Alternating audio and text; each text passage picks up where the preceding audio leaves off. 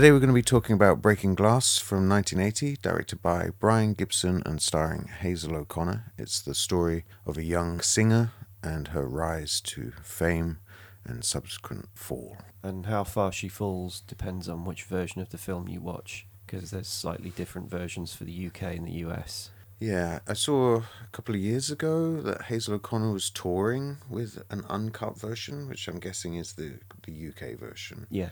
And apparently she was doing a screening of the film and then a performance of some of the songs and then a Q&A session afterwards. That's a very, very niche audience she was yeah. pursuing there, but good on her. Yeah, I kind of feel bad that I missed it now, having reviewed the film. I feel like that might have been quite a nice, nice evening out. Yeah, the um, there's a full length version is is about on DVD, and then for America, there's a few scenes were trimmed, and by the end of the film, spoiler alert, the lead character's undergone a complete mental breakdown. Fame has ground her down, but that's that's very much reduced in the US version. They Yeah, they softened, removed-? Yeah, they removed scenes of, of mental breakdown and removed basically the entire ending of the film, so it seems to end on a bit of a high. It's a bit of a kind of fake high as well, isn't it? Because yeah, it's just had like steroid injection in the ass or whatever Yeah. it is to kind of get her onto stage. So let's backtrack. Yeah. So, written and directed by Brian Gibson. I didn't know he wrote it until watching it this time around. Yeah, yeah, but apparently he had a script that was sort of written by the guy that wrote Rock Follies, Yeah. He ditched that once Hazel O'Connor signed on, and a lot of it's anecdotal from her kind of experiences on the music scene. And Brian Gibson came from a, um, I think, primarily like a BBC drama type background. Although I get the feeling it's difficult to find details on somebody who's not kind of a famous director. Yeah, it's not Ridley Scott, basically. Yeah, but um, I get the feeling that he did a lot of good BBC drama. I think he did a, a Dennis Potter play, but I get the sense as well that he did commercials and music videos Yeah. too, because there's a big gap in his filmography on IMDb. I think between this and his next feature in the sort of mid to late 80s, where the only listings are like four music videos by Styx. Sticks, yeah, yeah. I So that. I think he was probably. So he's probably gone okay to the states, hasn't he? And is like just doing back-to-back videos. Yeah, and the fact that there's a video that features really prominently in the uh, in the film, you know, considering it's only 1980, it's probably an indication that he, he knew the landscape. Yeah, he's kind of clearly like reaching into different markets, and he Mm. was, I think he was probably supporting himself quite well during that period. Like for me, I feel like not that this film's always been around, but I definitely remember the music when I was a kid. It's 1980. I'd have been seven years old. I remember the songs being in the charts and. Having rewatched the film, I was surprised at how many of the songs I knew Yeah. and knew quite a lot of lyrics from. You know, sort of childish mm, misun- mishearings of lyrics, but still pretty close. Um, but I don't feel like I've seen the film that many times. I definitely had it taped off the TV on, you know, videotape 22 or something. Having seen it again, there's scenes in it that I remembered from being a kid that were really upsetting. The scene with the, the guy that gets stabbed at the at the uh, the kind of mini riot Yeah. that happens in the middle. I remember being really like scared by that. Yeah, I I've exactly the same thing. I remember the songs being in the charts. Like I was nine years old. I think the next door neighbours, the teenage girls who lived there, they had like the soundtrack Oh, yeah, album. I think. I can't remember when I first saw it. I don't. I Mhm. think I probably just caught like a chunk of it late on TV. It's not one of those films that you would actively seek out. I've got a strange fascination with Brian Gibson because he made Poltergeist 2, which I think Oh, has got two really good bits in, and I think he had like an interesting, you know, non-auteur career. Yeah, so he went on to do What's Love Got to Do with It? Yeah, and then the one that surprised me, which I didn't know he made, um, was oh, was it? What was it? Was it called Still Crazy? Oh yeah, the the British kind of British kind of rock band rock reunion. band reunion thing from about 2000, which was Mm. quite a big hit, Mm. and that was a big like Bill Nighy moment as well, Yeah, wasn't yeah, it? Yeah, that's it. Yeah, I think that was his last film. He died in 2004. But yeah, I was, I was you know surprised how many of his films I knew. Yeah, sure. It's one of those films I think that kind of felt like it was big at the time. You know, it, it felt like they pushed Hazel O'Connor as a star. They pushed the film out, and then it just kind of stopped. Yeah. You know, not existing, but certainly being referred to. It doesn't feel like Well, it's, it's it's hard to find mention of it in like film text about the British film industry. It's kind of it's sort of a, a footnote. Yeah, well, I think unless films make it big in America, you know, films that just kind of paddle along and, and make their money back just disappear from. I mean, we don't really revere our filmmakers unless they are you know auteurs or they're big in America. Yeah, that's it. There's a lot of Success lot- in America still counts, doesn't it? But Yeah. you know, he had that as a filmmaker, but yeah, like you say, sort of non-auteur. Yeah, and a lot of you know small British films just disappear forever. Um, I find that really frustrating with this film, especially because it's actually like really good. It is a good film. She's really good in it. It has a few clunky moments, but you know, nothing that's unforgivable. Part of the reason it's been forgotten, I think, is because it's it's very much it is of its time, Mm. and the music it covers the music scene, and it's already slightly out of date by the time it came out. It's a little bit anachronistic, and then obviously after 1980, everything moved so quickly Yeah, that it was ju- it's just not relevant Got at all behind, Yeah, yeah. absolutely left behind. So yeah, I think fashion just relegated it to the to the dustbin for a long while now. Uh, We were talking about this before and you're saying it was you know it's only sort of now almost 40 years later that you can look at look at it sort of outside of fashion and it's like a Yeah, that's it. It's a proper time capsule now, isn't Mm. it? And it's a period film rather than a dated yeah, film yeah, exactly. so probably the best way to start talking about breaking glass is to um, think about when it was made and what it relates to in terms of what was going on musically I think I think one of the problems with it and the reason that it was kind of disdained at the time is that the film doesn't really have a very coherent attitude towards the music industry. I don't think it really understands it or understands its, its the character of Kate and her place in it or her place in the music scene. It is supposed to be a film set set in the music industry and about the music industry, and it doesn't really kind of do the details that well. It's you know there's no punk was the main motivating force behind everything that's going on in this film. Yeah, yeah. It's the foundation, isn't it? It's the foundation, and it's kind of ignored and ridiculed. So you think they were sort of moving their chips onto like the new wave bets and hoping that that would be enough to carry it? Yeah, I think new wave was you know is, is a vast sort of open field where anyone could do anything, and, hmm. and her music fits more into that. Uh, the music's kind of it's all written by Hazel O'Connor, but it's all produced and very much produced by Tony Visconti. Yeah, that's it's got quite a rich Yeah, sound, hasn't it? it's got how a- raw it's supposed to be. you know, it's got so and and Hazel O'Connor's character Kate says early on that her music's not punk and it's not new wave, it's just different. And the film never quite categorizes her music, um, but for me, it's it kind of like feeds into, especially with Tony Visconti involved, it kind of feeds into seventies art rock, um, and it's more polished. You know, her songs are quite stroppy and confrontational, but musically they're very polished and they Yeah, have yeah. quite quite pleasing chord changes. Yeah, they stick in your head, don't they? Yeah, you know, Hazel O'Connor's kind of always got the white white face makeup on. Yeah, sure. Um, and she kind of does a lot of dance gestures and mime, and this is Mm. all kind of kind of stage school art rock Yeah. lineage type thing. Yeah, it sort of goes into the kind of robotics and the metropolis and all of that. Those Yeah. kind of references too, doesn't it? and her ideas are all quite progressive and musical. Mm. Um, and and this is kind of one of the failings of the film in a way, in that the music is too polished from the start. Do you think that's why it hasn't had the sort of longevity? Yeah, The, the music sort of. yeah, and I th- I don't I, I I don't think it was taken particularly seriously musically at the time. Um, and there is the there is the temptation to kind of classify Hazel O'Connor as like a stage school punk like Toyah. Um, I find it difficult to say a hard word about Toyah because she's such a lovely person. Yeah, sure. She But was, she was- second in line for this as well, wasn't yeah, she? but um, you know that's not quite authentic. It's not really from the streets. It's from it's from Mm, but, you know, you could say that about pretty much all music, pop music at the moment, regardless of genre, whether Yeah, it's yeah. like hip hop or No, absolutely. rock and roll. It's all now very middle class, but isn't it? yeah, but the myth, the myth has always been, and the myth of punk is that it's from the streets or from the suburbs, and it's you know, it's very authentic and and Yeah, not produced. But I think sometimes artistic. getting the message out is more important than the person saying it. You know, uh, wasn't it Karl Marx who said that revolution has to be led by the middle classes because the working class are all at work? so that that for me is a failing of the film, and it it You're saying the music is a failing of the film. I actually really like the music, and I think it is maybe the distance that helps with that.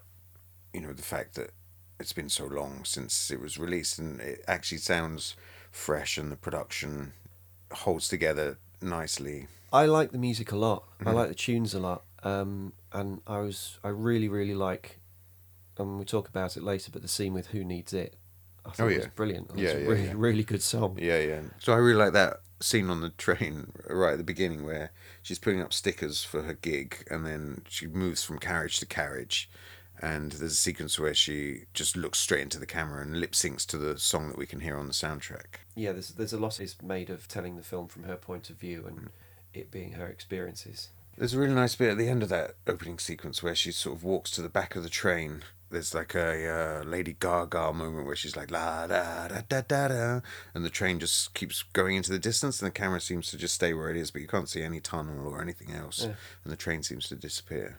We we sat and watched that and it took me a little while. I think I've worked out how they how they did that. I don't think you'd be able to do it these days, but they must have got a tube into a, a depot or a station. Yeah, well, yeah, studio or something. Yeah, because there's lots of really nice tracking shots along Mm. the outside On the the, tube whilst yeah, it's in motion yeah, yeah. um, through the windows, and then to be able to do that in the tunnel, they must have moved the cameras into a depot and got an, an Yeah. shoot. They do that thing where she's walking through the train and it sort of cuts in closer as she moves from compartment to compartment, but Yeah. it also feels like it's the same carriages repeated. You know, it's that sort of little uh, visual trick. But it's nice to see it was a Piccadilly line train heading in my direction. Yeah, yeah, that's it. Well, the film's set around Finsbury Park, isn't it? So, Uh, no, a lot of it's in West London. What? Yeah, yeah. I where she lives. Yeah, she lives in West London, but all the gigs are up in near the Rainbow. And Yeah, um, that's it. It's bookended by two gigs at the Rainbow, isn't it? Yeah, and apparently there's. I, obviously, if I was a punk aficionado, I would have recognised it immediately. But there's some stuff in the Hope and Anchor in um, Angel, Oh yeah, okay. uh, legendary punk pub. Mhm. Yeah, but uh, a lot of the gigs take place in North London, but there's loads of um, spectacular crane shots which show you the flyover Mhm. and then Tavistock Hotel Oh, yeah, in the that's back. right. Yeah, yeah, oh, right, yeah. West London. Yeah, yeah, yeah. That's true. I was surprised when you see a lot of the landscape shots, the wide kind of vistas of London. That the, one of the only towers you can see is the BT Tower. Yeah. How uh, prominent and isolated it looks compared Yeah, to now. Compared to now, Yeah. it's changed so much in the last 20 years. Mm. The next sequence, we're introduced to the Rainbow legendary London music venue. It was built in 1930 and was one of the largest cinemas in the world at the time. And then in 1971, it was converted to a music venue full time. But before then, there'd been a couple of one off gigs, including the gig where Hendrix set his guitar on fire. Um, the Who's Long Live Rock song is about the Rainbow Theatre. Right. And Zappa, Frank Zappa was hospitalised for six weeks after being pushed off the stage by a fan at the Rainbow Theatre. Um, other gigs there Ziggy Stardust, Eric Clapton, Pink Floyd, James Brown, Stevie Wonder, Queen, T Rex, Bob Marley, The Ramones, Thin Lizzy, Monty Python. Monty Python, Iron Maiden. And then uh, it just kind of just closed and was closed and empty for a decade and a half and is now a Pentecostal church. Right. No, it's really frustrating because it's apparently a really good venue and I've never been to it. But you keep reading books in the seventies about who's played there, and Yeah, yeah. I just think I could, I could have, if it was still a venue now, I could get, I could go to a gig and then I'd be like fifteen minutes from home. Yeah, yeah. It's really frustrating. Something I only noticed this time round is um, a bit of an editorial cheat. The gig that Danny attends Hmm. uh, at the Rainbow yeah. is actually just like a bit of salvaged footage from the gig that we see at the end Yeah, of the film. yeah, a little bit of outtake, isn't it? Yeah, and I noticed when you cut to the audience going crazy, there's a lot of lot of Hazel O'Connor lookalikes in the Yeah, audience. yeah, you think, why is everyone dressing like? It's, yeah. um, and then Danny goes backstage and tries to blag his way into meeting some.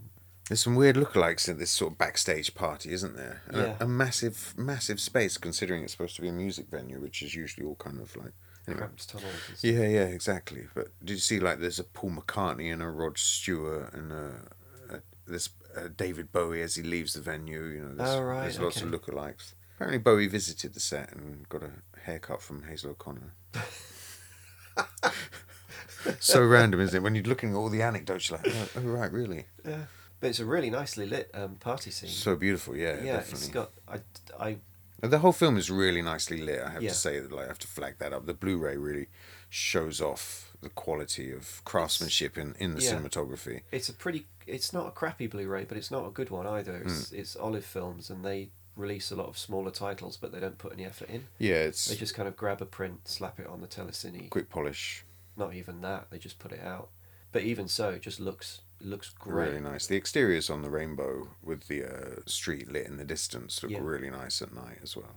And the, yeah, there's the, the sort of fairly flashy scene in the party, which has got I, I technically I don't know how you would do that, but it's got really beautiful lens flares Mm. shot anamorphically. So you've got these kind of oval lens flares at the top of frame coming from these un- undetermined points, and then Yeah. everyone's really nicely lit from below with Mm. these like really nice like colours. Yeah, it looks really great, doesn't it? Yeah. It's and of course the character Phil Daniels is playing. He's desperate to get into the that part of the music industry, so it is his kind of fantasy as well. You know, to be in the best parties with you know the legends of London. You know, it just you can see why it looks like that. Why it needs to. He gets ejected twice, doesn't he? gets booted out and then uh, climbs back in through the toilet and then gets booted out again, Yeah. and then bumps into Hazel O'Connor. Who is doing more fly posting in the street outside the rainbow.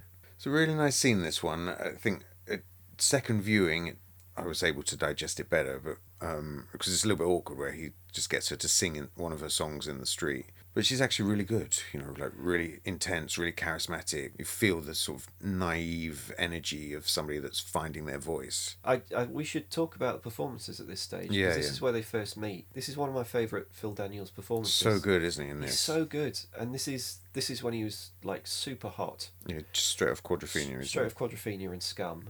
But this is one. I think this is one of his best performances. I think Phil Daniels. You know, when he's on screen, he is Phil Daniels. But Mm. sometimes you can feel he's trying a bit too hard. Mm. And in this one, he's just so relaxed. And because Yeah. he's so relaxed, The energy is more, great, isn't it? yeah, it? there's a lot more nuance, and you can sort of feel a lot more for the character in this one. Mm-mm.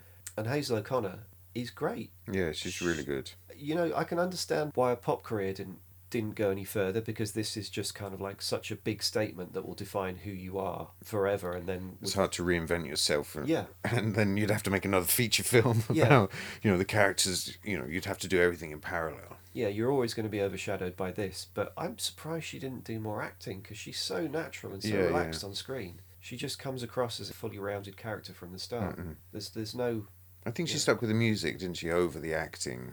Yeah. yeah, but she, according to Wikipedia, she had a lot of problems with the music, sorting out copyrights and contracts. Yeah, so apparently she didn't get paid for this, did she? Yeah. She didn't get any of the royalties, or her label was a subsidiary of an American label, and there was disputes over who owned her contract and that kind of thing. I don't know if she dr- was dropped or quit the label after a second album, didn't do anything, and then I think she's just sort of kept putting records out every couple of years for the last forty years. So I think she has like a hardcore fan base. It's a shame that her career went that way, given that one of the most kind of like cringeworthy scenes in the film is where the bands sign away their publishing rights for three years in order mm-hmm. to get gigs. Mm-hmm. It's kind of, I mean, I was watching it going, "Don't do it, don't do Yeah, it, exactly. don't do it, don't do it," and they do. Yeah, yeah, they negotiate two years, don't they? Yeah. Basically, and that's pretty much the life of most bands, isn't it? Really, it's two years. Yeah. So after they meet, Kate talks Danny into, or he sort of agrees to do her a favor by coming to see her her gig, and it is uh, like like you said before, it's in like a pretty shitty subterranean venue. There's lots of skinheads and uh, Yeah. National Front types all Sieg Heiling their way through her show, and there's also like a lot of people just spitting at her and throwing booze at the band, and it feels pretty rough. There's like a punch up towards the end of Yeah, the punch show. up's quite It believable, is isn't it? really Yeah. gnarly, yeah, yeah. And I think one of the things that gives it credibility is that one of the guys in the punch up just has this mental grin on his face, like it's the most joyous way to spend a, a month because it's a Monday night as well, isn't it? Yeah. To spend a Monday night is like getting the shit kicked out of you. Is is in such bliss. Yeah, it's it's like your stereotypical crap punk gig where a Mm-hmm. fight kicks off and that's the highlight. But she's still really good. You know, you can see like the Yeah. potential as an artist. You know, she has like tons of energy. She's really focused on getting the message out. I think he likes that. You can see there's a, a click. And the whole scene is is is something she's moved past, and she's sick of the violence and the casual sexism. She gets touched up by Mm. She gets on the way groped, doesn't she? yeah. It's funny how how much of that all the way through it, like they're just calling her a slag and a slut and spitting at her and Yeah. grabbing hold of her. Even know. one of the record execs towards the end having his photo taken is sliding his hand Yeah, yeah, towards that's her it. breast. Yeah, yeah. yeah. Yeah, so I mean, actually, to get that kind of stuff across, the film's pretty. It's pretty progressive. Mm. Uh, but uh, but so there's a scene after they come off stage, and Danny's like, "I'll, I'll get you a new band. You know, let's you need new musicians," and he puts a thing in the paper t- for auditions. People just start turning up at her flat the next morning, don't they? Yeah, she's got quite a nice flat. This is something that that my wife pointed out, and actually Janet Maslin pointed it out in a New York Times review at the, Right, at the time. She hasn't got a punk's flat, really, has she? And this kind of feeds into the thing about it Yeah, being sort of like an art, an art rock, art students type Yeah, yeah. self-expression rather than a genuine like earthy punk thing. She's got quite a, quite a chic flat. Yeah, yeah, but he's more punk, isn't he? Danny, Yeah. you know, he lives in a shitty council tower block Yeah. with like graffiti everywhere and the lift doesn't work. Yeah, and all his mates live in squats. Yeah, yeah. So yeah, so then you get the the the mild comedy ensues when various eccentric musicians turn up for their auditions. Yeah, well, I think the first one guy turns up, doesn't he? And he's like really early. He's like a day early or something, and he's talking about his bass and getting a new strap and stuff. He's really, he's really nerdy, it's really funny. he? Yeah, but that gives her a chance to sort of nip round and see Danny in his office above a sex shop where there's guys wandering around in the hallways looking for massages and stuff. There's some really nice little details like that. Yeah. And he's kind of at the real blunt end of the music industry, isn't he? Just buying Yeah, he's- like he's- bags and bags of seven inches to try and get He's fixing charts. Yeah, that's chart chart rigging's quite simple and straightforward when you read about it. Yeah, yeah. There's certain shops around the country that, that log their sales, and that's what generates the chart position. Exactly. So if you go yeah. and buy enough singles from those shops, Mm. it will chart. Yeah, he says, you know, I can get someone in the top top twenty, doesn't he? And he's like, well, top thirty. Yeah. And he's got those little period touches, like the singles are all in Boots music bags Mhm.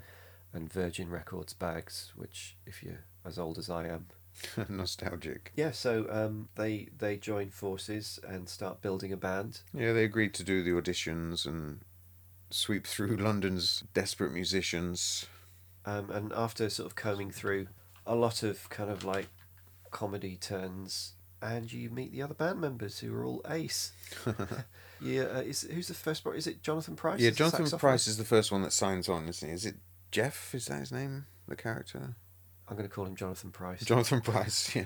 Yeah, Who's- he's really good. This is like ahead of Brazil as well, isn't it? You can Yeah. you can see like why he was spotted after this. He's so good in that. He's perfect. Yeah. He's absolutely. He's the best thing in the film, I think. Yeah, yeah. And they get away with um, the character is partially deaf, and they get away with like a couple of disability Yeah. gags. Crap, crap Yeah. gags, but he's he's so down to earth and so Mm. relaxed. But Yeah, as he a, sketches as a, out a everything. junkie, Yeah. junkie saxophonist who's partially deaf. It sounds like the worst character on paper, doesn't it? And he really makes him human. Yeah, a really kind of living, breathing character from his first appearance. Mm. He's really great. And then the drummer, Mad Mick the drummer, that's Peter Hugo Daly, and I haven't seen much of him since, except that he's the one-armed priest at the beginning of Gangs of New York that gives them their blessing before they go out for a big punch-up. He was actually in a band with Phil Daniels at the time, wasn't he? all right, Phil Daniels and the Cross, I Okay. think they were called, and they just had their album had been released just as Phil Daniels started working on this, and basically flopped. I hate to say, um, it got bad reviews and just kind of didn't have any life. So. I think Phil Daniels has said that he was working on this and was really frustrated that Hazel O'Connor was like this rising star and her music was it was all all happening for her and he was kind of yeah, but it's only happening because it was being, you know, as part of a package, wasn't it? yeah, promoted by a you know major rec- Mm. Yeah, record it. label and stuff with a film behind her. It's, Mm. it's a slight imbalance. Yeah, isn't yeah, it? yeah. It's just bad luck. Um, but yeah, Mick Mick starts off as a slight caricature, but but throughout the film, he's he's got quite a bit of depth, hasn't he? yeah, yeah, He's yeah. really likable, sort of. Uh, yeah, there's a scene towards the end where he leaves the band and like, you don't get any inkling that it's coming. Just he's uh, the gig finishes and he kicks his drums over and storms out. Yeah. And you're like, oh, he's out of the band. And it's all been happening in his head. And you haven't even seen it, but you just know straight away what he's thinking. It's really, he's really good. And the final two are the um, very professional guitarist and, and bassist. yeah. They're And I- living in a squat, aren't they? And Yeah. Just... But the guitarist, I don't know the actor's name. So his name is Mark Wingett and he was in Quadrophenia. That was his first film. Ah. Yeah, he's um, the guy that ends up with Leslie Ash after she dumps. uh, Okay, so he's the best mate, really. Yeah, yeah, yeah, Yeah. that's it. Um, who isn't uh, Ray Winstone? So this was 1980, and then in 1983 he was in a pilot called Woodentop, where he played a police officer called Jim Carver. The pilot was commissioned as the Bill, The and, Bill. and he basically played that character then for like 25 years. That, was, Right, that was his career, yeah, and you know one of those most loved British TV characters ever. You know, I think so. Yeah, he sort of found his place, and then I think after that finished, he went back to doing films and bits and bobs. So he's still kind of kicking around. Yeah. And the bass player is Gary Tibbs. Gary Tibbs from Adam and the Ants. Adam and the Ants. I know, He- and Roxy Music. Roxy Music, yeah. Yeah. And it really, I got to He's say, really good as well, isn't it really helps the film. Yeah. A that he's a good actor, and Yeah. B that he plays the bass. yeah, yeah. Because you know a lot of the performance scenes don't. Okay, this is a little sidebar, that- but Mm. this is another slight problem I have with the approach to the film. Is it's just a technical thing. The music sounds very polished, and Mm. you know that they've gone into the studio with Tony Visconti, Yeah, yeah. done all the mixes, and that's it, and that's what they're miming to when they're on stage. Yeah. There's maybe a little bit of overdubbing, but it really hurts whenever you cut to Hazel O'Connor performing on stage and she's lip syncing to a very polished Yeah, studio performance. But what helps, Yeah, it just undermines the authenticity a little, doesn't yeah, it? it does. Um, it would have been so It's easy just subconscious. yeah, just or just to do instrumental mixes that she could then Mhm. shout over the top of Mm. for the takes and just dub that in. But what helps tie it together for me is having Gary Tibbs, Yeah, a proper bassist, playing the bass lines on stage in his shots. There's a brilliant scene in in their first gig when they're in the pub and there's skinheads everywhere, and he's just looking at Phil Downing. He's like, "Turn it up! Turn it! Can't can't hear myself. Turn it up!" You know, he's really like, you know, he's got that sort of musicians thing about him being the center of the band.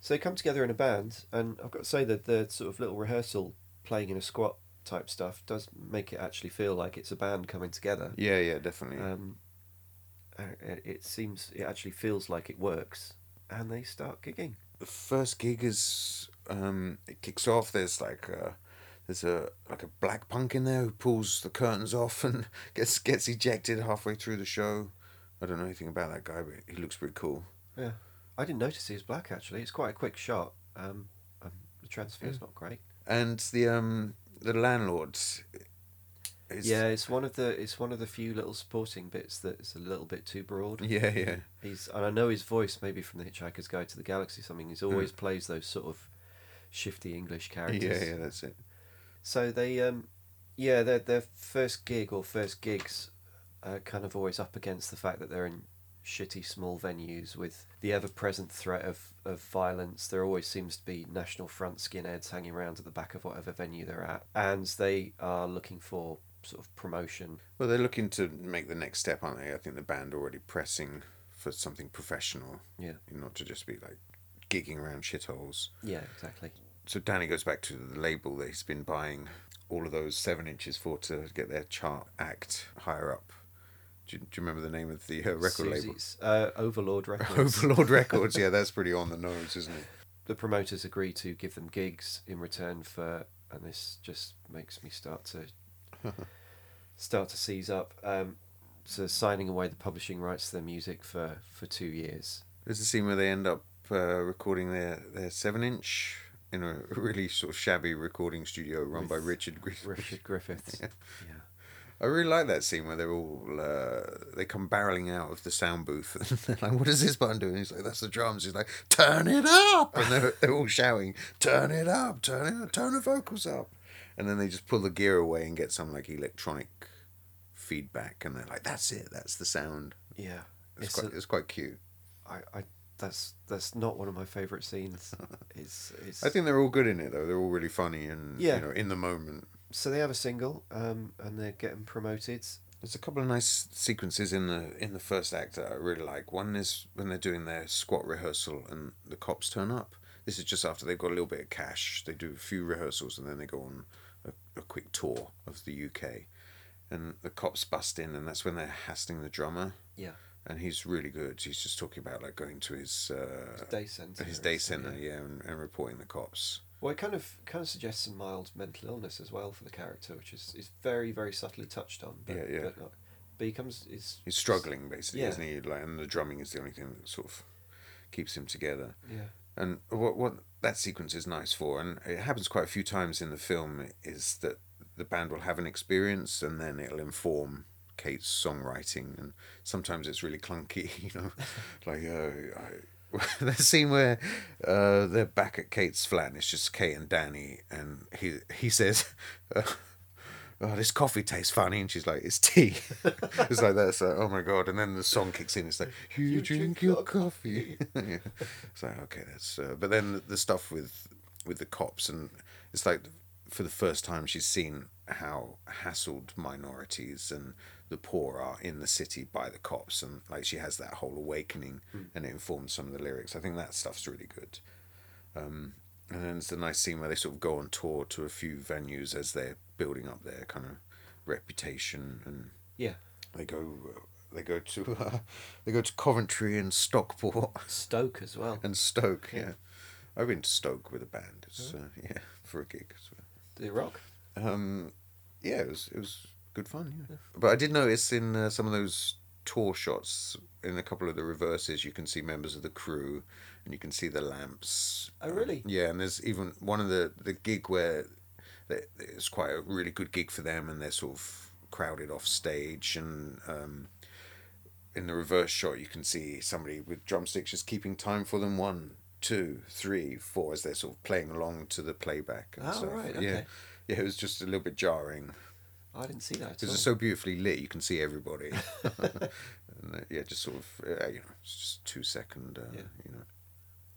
There's a there's a really nice interlude um, at the end of one of the gigs. It's like Christmas Eve, isn't it? Yeah, they're trying to get back, but there's a train strike on, so they're trying to get back from the north. The van has broken down. It's the band, you know, doing that kind of hard day's night thing, running through the station. Running through the train as well. Um, but it's it it ends really nicely. You think, oh, it's just going to be some band hijinks, but then you you know, Danny and Kate finally get together, and it's it's a really nice scene. It's a really nice, Really genuine tender, scene, isn't isn't, it? it? Yeah. yeah, yeah, and they're both brilliant in that again. Yeah. Did you notice the um, gentleman, the station conductor or whatever? Oh yes, yeah, Jim Broadbent. Jim Broadbent looking about 70. Has he ever not looked 70? He looks so old, doesn't he? Yeah, doing quite a broad early turn. Yeah, Yeah, he's done tons of Mike Leigh by then, I think. Yeah, I guess. Mm. So the kind of, I guess, th- before they signed to the label, the sort of the high point of their independence is them playing a gig at a venue called the, the Music Machine during a power cut. It's Koko in Camden. Oh, is it Koko? Yeah. Oh, right. Okay. Yeah. It's- It was a music machine, um, which lent its name to the 1970s roller disco movie. Oh, yeah. Okay. which I think you can get on YouTube. Uh huh. Um, and then it was the Camden Palais, Oh, right. and Yeah. now it's Koko. Oh, yeah. Cool. Many, many gigs there. Yeah, yeah. It's It's still going, place. right? As well. That's, Absolutely that's nice. beautiful. Yeah, yeah. There's a, a scene beforehand where the radio talks about Margaret Thatcher and the decline in music sales, except for disco, which is still going steady. yeah, just about in 1980. Yeah. yeah. Little did they know. But yeah, the gig at the Music Machine is um, is it's quite odd because what I didn't didn't remember it, and watching it this time, I was not initially expecting much from the scene. I Yeah, thought yeah. it might be a little bit over the top and theatrical, Yeah, yeah. but it's brilliant. It's really It's good. Yeah. really good scene. So in in the uh, the gig, they basically come on stage, play a few bars, and then there's a power cut, and the audience are kind of you know they've everybody's smoking, so they've all got their lighters and they're setting stuff on fire, and it looks like it's about to kick off.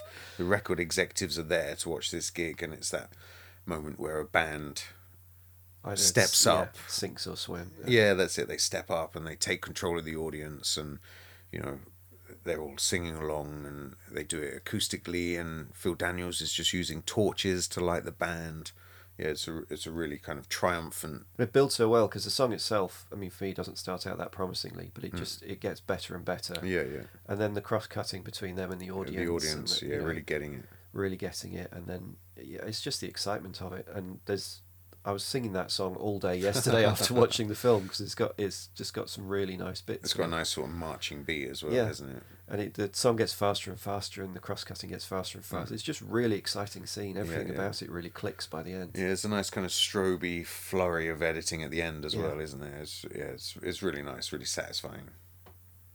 Yeah, and you feel like, oh, that's it. You know, they've established themselves. They're Yeah. they're kind of ready for what comes next. They're tight as a band. But things don't seem to improve that much, do they? No, it's until they sign their life away. They're they're still kind of doing pretty poor gigs.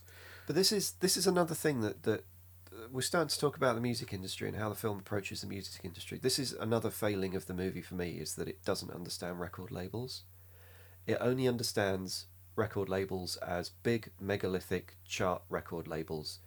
Like at this period there were some of the best independent labels around. Yeah, I mean, you did have Virgin kind of playing against the system as well, didn't you? At this point, they were. Virgin at this point were already quite big. They were like a, a big a big indie, but you had you know you had Rough Trade. Hmm. You know you had a lot of really good smaller labels. Mute, Yeah, yeah. Mute Records Mhm. managed to get you know bands into the top ten. Yeah, that's true. Um, you had a lot of smaller labels, but they instantly go to the biggest, crappiest, Yeah, you know, Overlord Records. this film doesn't understand really anything that's going on in the scene it's describing. Uh, and it just at this point, it, this is but where isn't it it like to, a cautionary tale? You know, Yeah, the fact is- that she is seduced by the the giant. But it's a big, clumsy cautionary tale. That it's it's Because if she'd have gone to like a small indie, they'd have put out the singles step by step. Her success would have grown, but she'd have maintained her artistic integrity, and then gone on to have a, a long, you know, 20, 30 year career. Or this is this is where yeah this is where I'm sort of fantasy football rewriting a Yeah, movie exactly. from an armchair. But for me, it would be like a two and a half three hour movie where she actually builds a career on the basis of what she wants she's to very, do. it's Kate Bush. She's just very successful, independent, and Yeah. then and then retires. Or, well, well, no, you, you'd still have it being chipped away because when you start getting comfortable and the money starts coming in, then you just start doing whatever you know will keep that coming in. But this this movie just signs them up to a major label, which will automatically within the first meeting start making them compromise. Yeah, yeah. The whole discussion about oh we can't put a song with the word ass in the title in the On the lyrics radio, on the radio, so how about bum instead or Mhm. nose? Mm. Um, and it's it's yeah this is where it stops being realistic for me. This is where it becomes just another oh you know another kind of selling your soul story.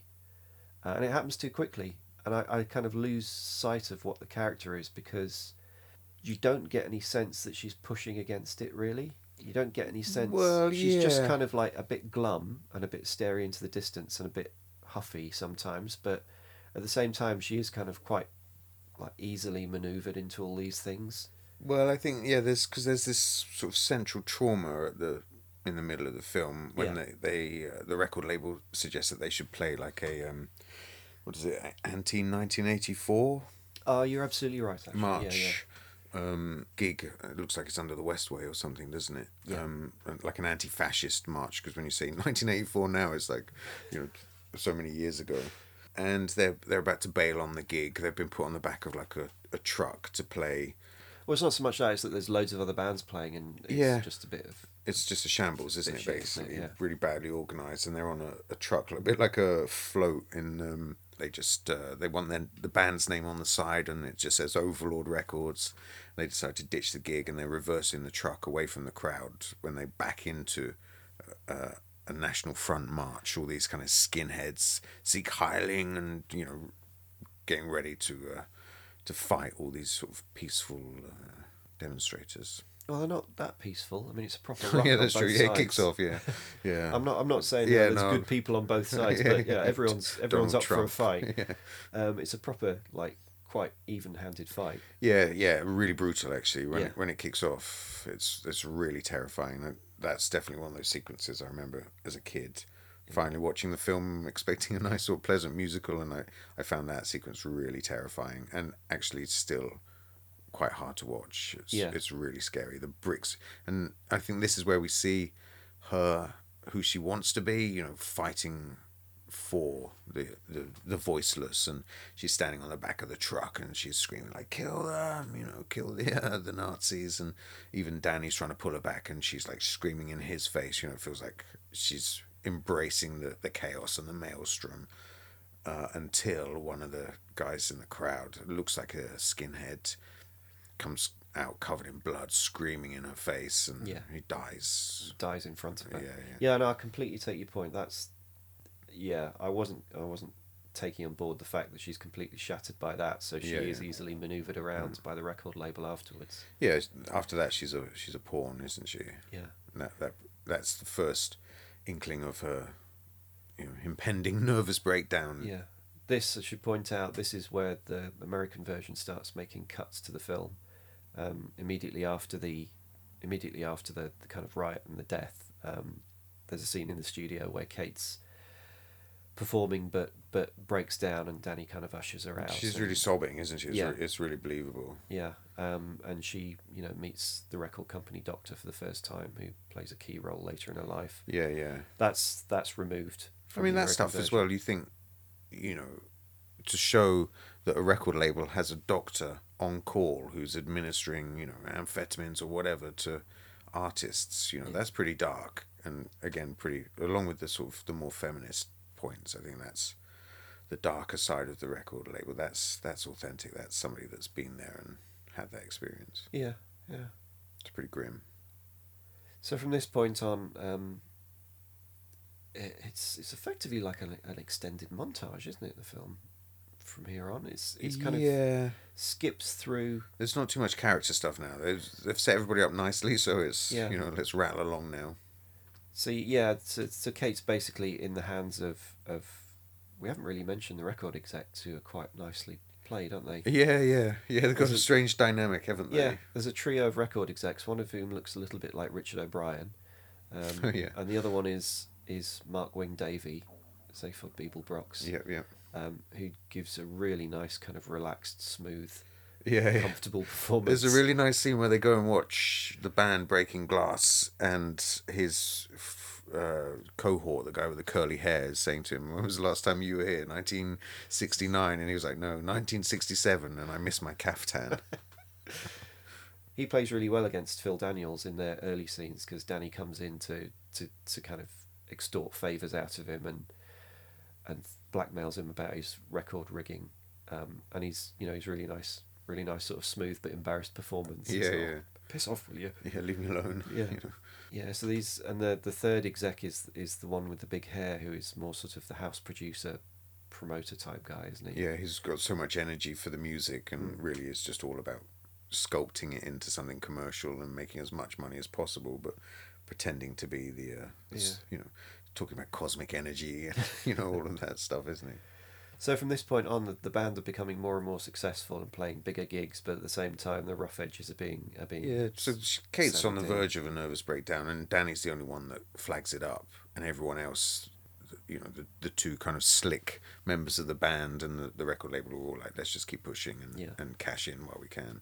and they introduce. Um, I guess I, I'm going to use that term again, like a, an art rock producer, Oh, yeah. a wealthy producer played by Jon Finch, Yeah. who's just immaculately smooth. And Yeah, yeah, they go yeah. to visit him in his huge country mansion, Mm. and and he kind of takes over the whole. He effectively becomes the manager of, of the band. Yeah, that's it. um, and kind of moves them into a kind of like a, a glossy neon art pop kind of. Yeah, no, there's a really nice sequence where he's like, we should do a music video for this. And one of the guys is like, oh, yeah, you know, this is what I imagine. He's like, no, we need neon tubes. A forest of neon. Yeah, that's it.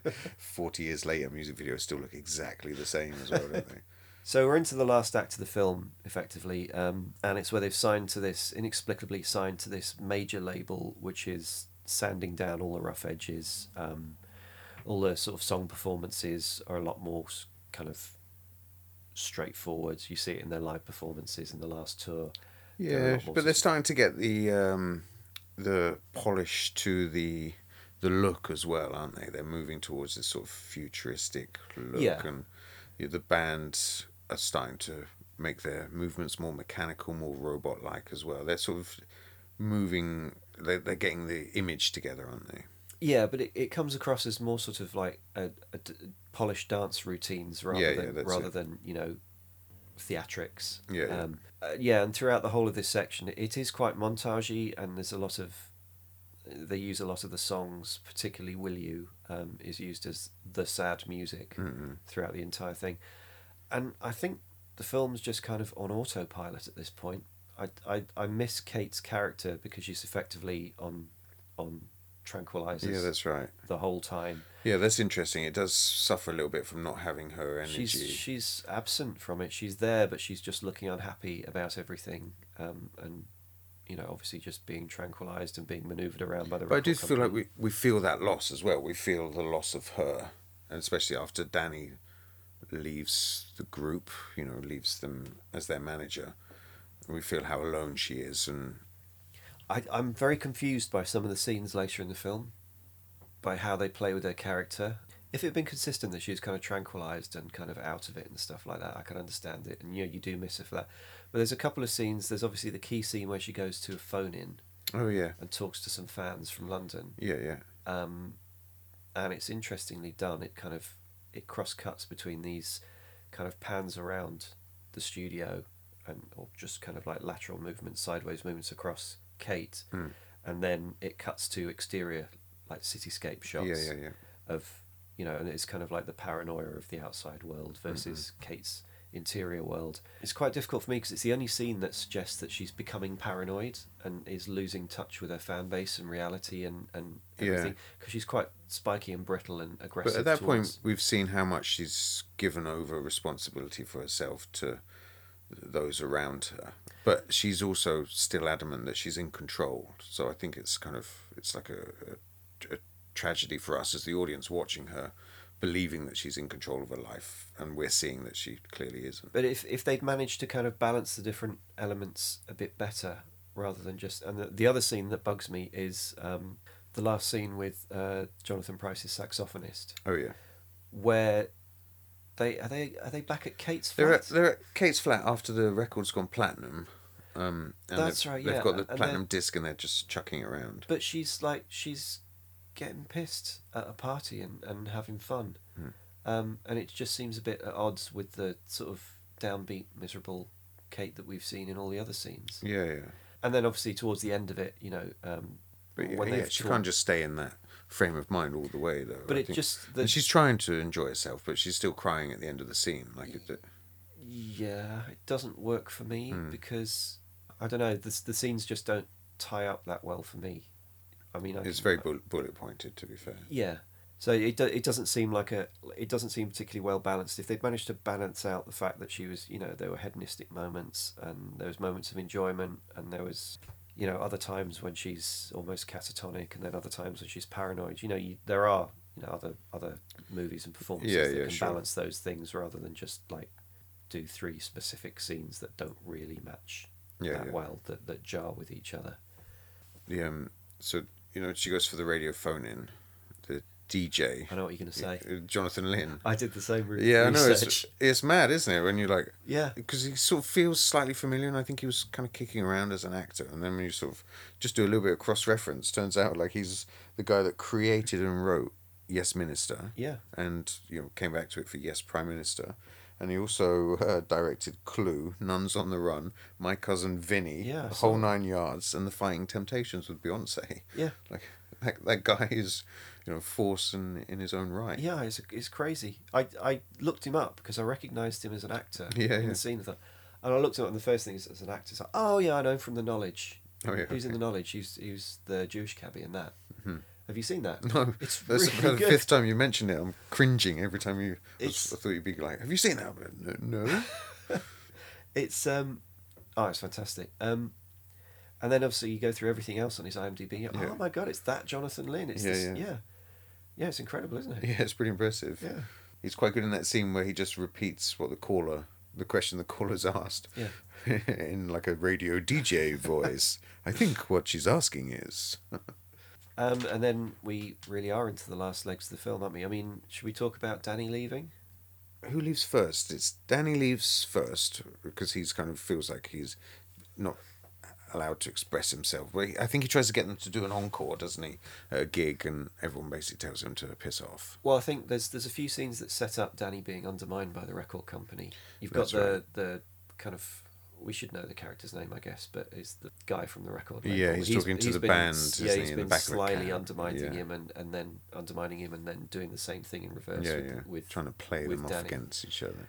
So he's kind of his his management of the band has been sort of undermined. Just a wedge. and- yeah, yeah. and they're not really listening to him when, when he asks them to do anything they don't Mm. want to do. They don't want to do an encore at a big show, Mm. um, and he wants them to. Um, and then immediately after that, on the tour bus, he just kind of Yeah, he stops the bus, doesn't he? Gets off in the middle of nowhere. middle of nowhere. yeah, and the next time we see him, there's a couple of weird scenes. There's one after uh, Mick, the drummer's left the band, and he turns up, and Danny's at like a, a bar or something. He just calls it like his metal palace, doesn't he? Or Yeah, something. I mean, it's it's one of those things. Danny's like the other driving force of the film, that who disappears from the film by the end, Mm. but you feel that you have to have a couple of scenes to keep him in. So I'm guessing that he's setting up a music venue, Yeah, something like that, isn't it? but it just looks like a like a a, a, a set, building really. site, yeah. building site made of Mm. scaffolding poles. Mm. Um, so yeah, there are a couple of scenes. Um, Because then after, so drummer leaves, and then afterwards the saxophonist leaves, and they all come back to the same space, don't they, to have another chat about how bad Kate's doing, yeah, so that Danny is still kind of engaged in her journey, even though he's he's not. he's not, and her journey's just kind of um, just on a fairly predictable. Not even self-destructive, is it? She's just kind of burning out. Yeah, she's a puppet. Yeah. Yeah. Um, Um, and yeah, the whole thing kind of builds up to, to the big musical number at the end, which is, it's odd and contradictory that it's such, it's a really good song It's a brilliant song. It's And a it's- really great performance. and it's know, really well staged. yeah. Um, and it's kind of got They're this, all tight. It's Yeah. uh, it sounds great. Looks great. It's kind of gig you want to be at. yeah, um, yeah. The stage design's great. Kind of predates Tron by about two or three yeah, years. yeah. And Blade Runner. I'm going to Yeah. say it. Blade Runner. And it's got lasers in. And Lasers. lasers always look good. yeah, lasers look cool, and a stage that rises up. Yeah. The audience is uh, it's like all faces from the new wave. It's Boy George and Pete Jonathan Burns, Ross is in there apparently. Jonathan Ross. Yeah, But yeah, it's this this amazing gig, and you can see in the American version it just kind of finishes at the end of that gig as if yeah. it's a triumphant note. there's like a freeze frame on her, but she's had she's Yeah. taken loads of tranquilizers and is about to pass out and doesn't want to go on stage. The guys from the label pin her down and give her a steroid or whatever it is, speed injections, and her face is terrified. It's heartbroken, and then they just march her out onto stage, and off she goes and like delivers, really delivers. There's that amazing shot. I'm sorry to, to step back. There's an amazing shot backstage before the performance. It's like a hall of mirrors shot Yeah, yeah. where she's sitting in front of the dressing room mirror, and, and I guess there's another mirror behind her, and you know Yeah, you line yeah. up two mirrors and you get that. But I, I, I don't. How, you've shot stuff. How do you do that? Do you are you behind one of the? Mm. Well, I'd say one of the or mirrors was probably a two-way mirror or one-way mirror, whatever they call it. Yeah. You know, like in a police station. So the camera would be behind there, so she's able to look into the lens of the camera, but not break the uh, the, ref- the arc of all those reflections. That's absolutely incredible because it you is. start you start Citizen Kane, isn't it? Yeah. Orson Welles did it in Citizen Kane. you start far in you see her with her reflection then you pull back and realize that one is a reflection and the other is Mm. Real yeah, and then yeah, back again he's like oh this is really yeah, it's great really clever. Yeah, there's loads of those flourishes in the film, though. I mean, we should talk about the cinematography as well, and the cinematographer Stephen Goldblatt, who's who, who like this is his debut film. I feel like he's at this point he's done like tons of commercials and I want to say tons of music videos, but it's only 1980, so it'll probably probably a, yeah probably a few.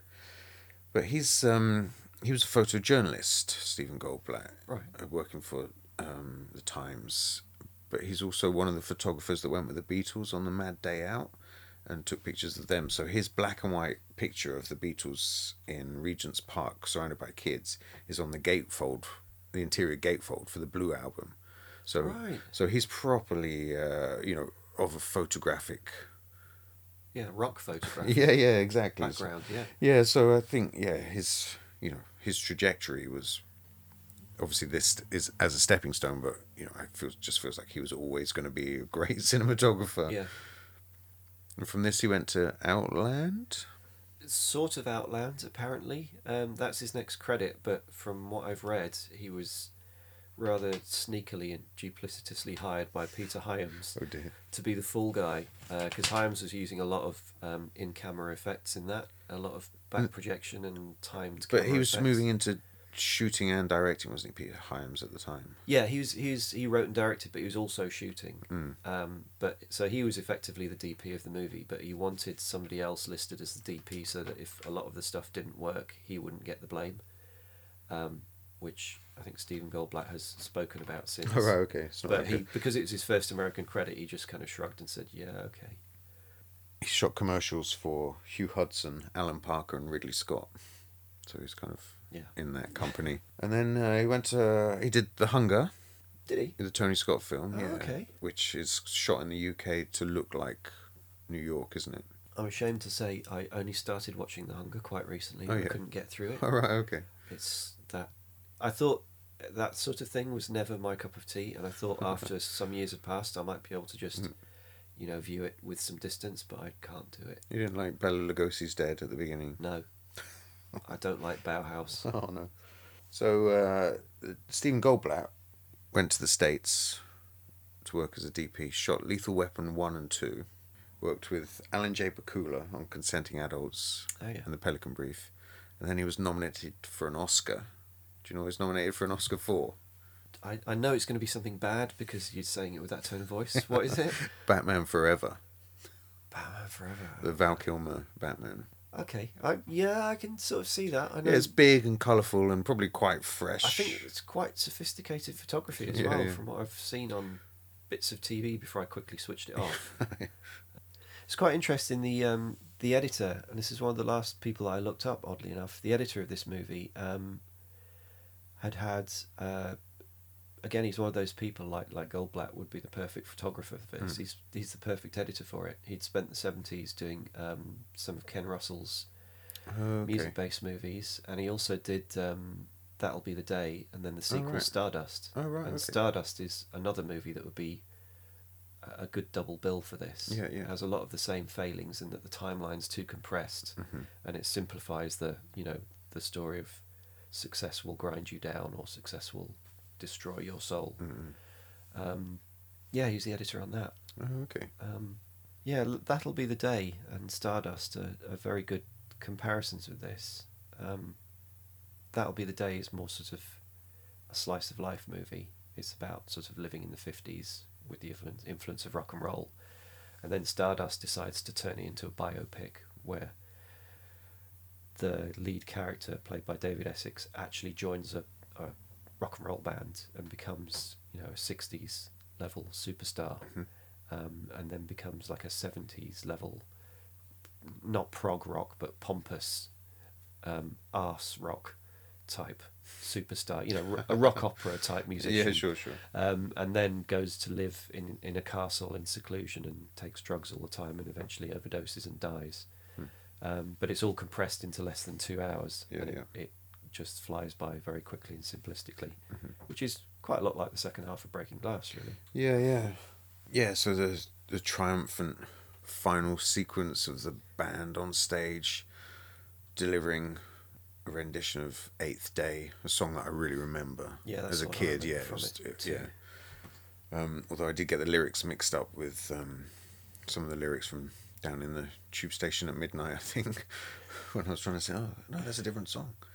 Yeah, and then how the British and the American versions diverge here. Yeah, American so- version ends with like a freeze frame on her face, sort of that's it. ambiguous. Maybe that's as close as it gets. Well, I don't know because it's cut out all explicit references to any kind of mental breakdown. Mm. They've lost the shot immediately after the riot where she's breaking down in the studio. Yeah, yeah. They've- They've, they've lost that scene rather, um, and then they lose a couple of little s- snippets later on, which are more about Danny's character. Mm. But then they lose the entire ending of the movie where after the whole eighth day performance, she's effectively hospitalized. And, Well, well, but also after the performance, she bolts off stage Yeah. and runs and gets back on the tube. So, like you talk about a really brilliant bookend with the opening sequence where she's young, coming in to London and you know setting herself up and trying to get gigs, and to, the world is hers, and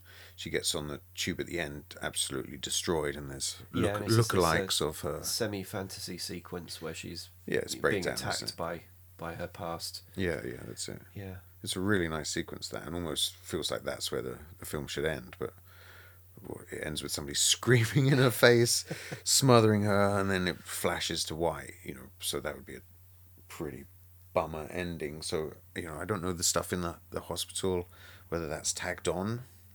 Well, that's that's the that's the original ending was Danny seeing her in the hospital. But do you feel like that was the original scripted ending? Because yeah, I think the so. book ending is so neat with the, the train carriage. No, I, I, I have a feeling that's.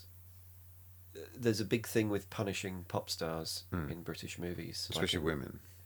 Uh, yeah, but they, they killed off David Essex at the end of Stardust because he became, you know, If you become too successful and become too much part of the music system, Mm. you must be punished by losing your sanity or Mhm. li- or your life. Yeah, yeah. And I think that was very much like the end game of this is that she ends up in a mental institution completely shattered. Yeah, yeah.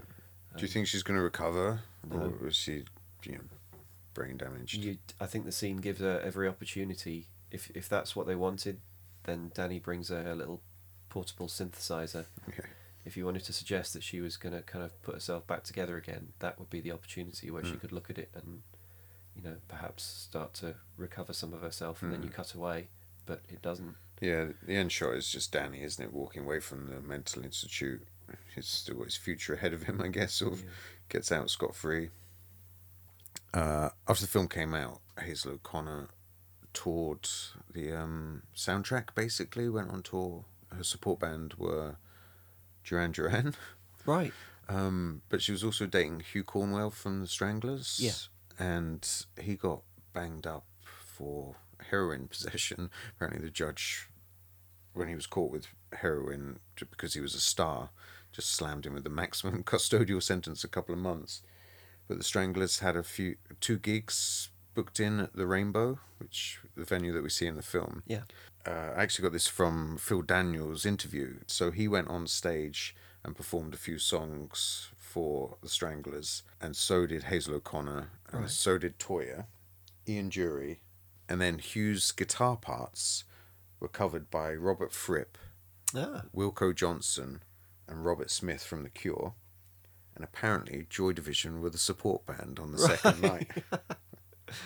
Oh, amazing. So I guess having not seen the film for a few years, I was surprised that you know for all of its faults, how well it holds up and holds together. You know, I can see the problems with it, but they don't bother me enough to sort of. No, I, I agree. I, I feel like I've spent the last hour picking it apart, but the fact is that it's a extremely well made.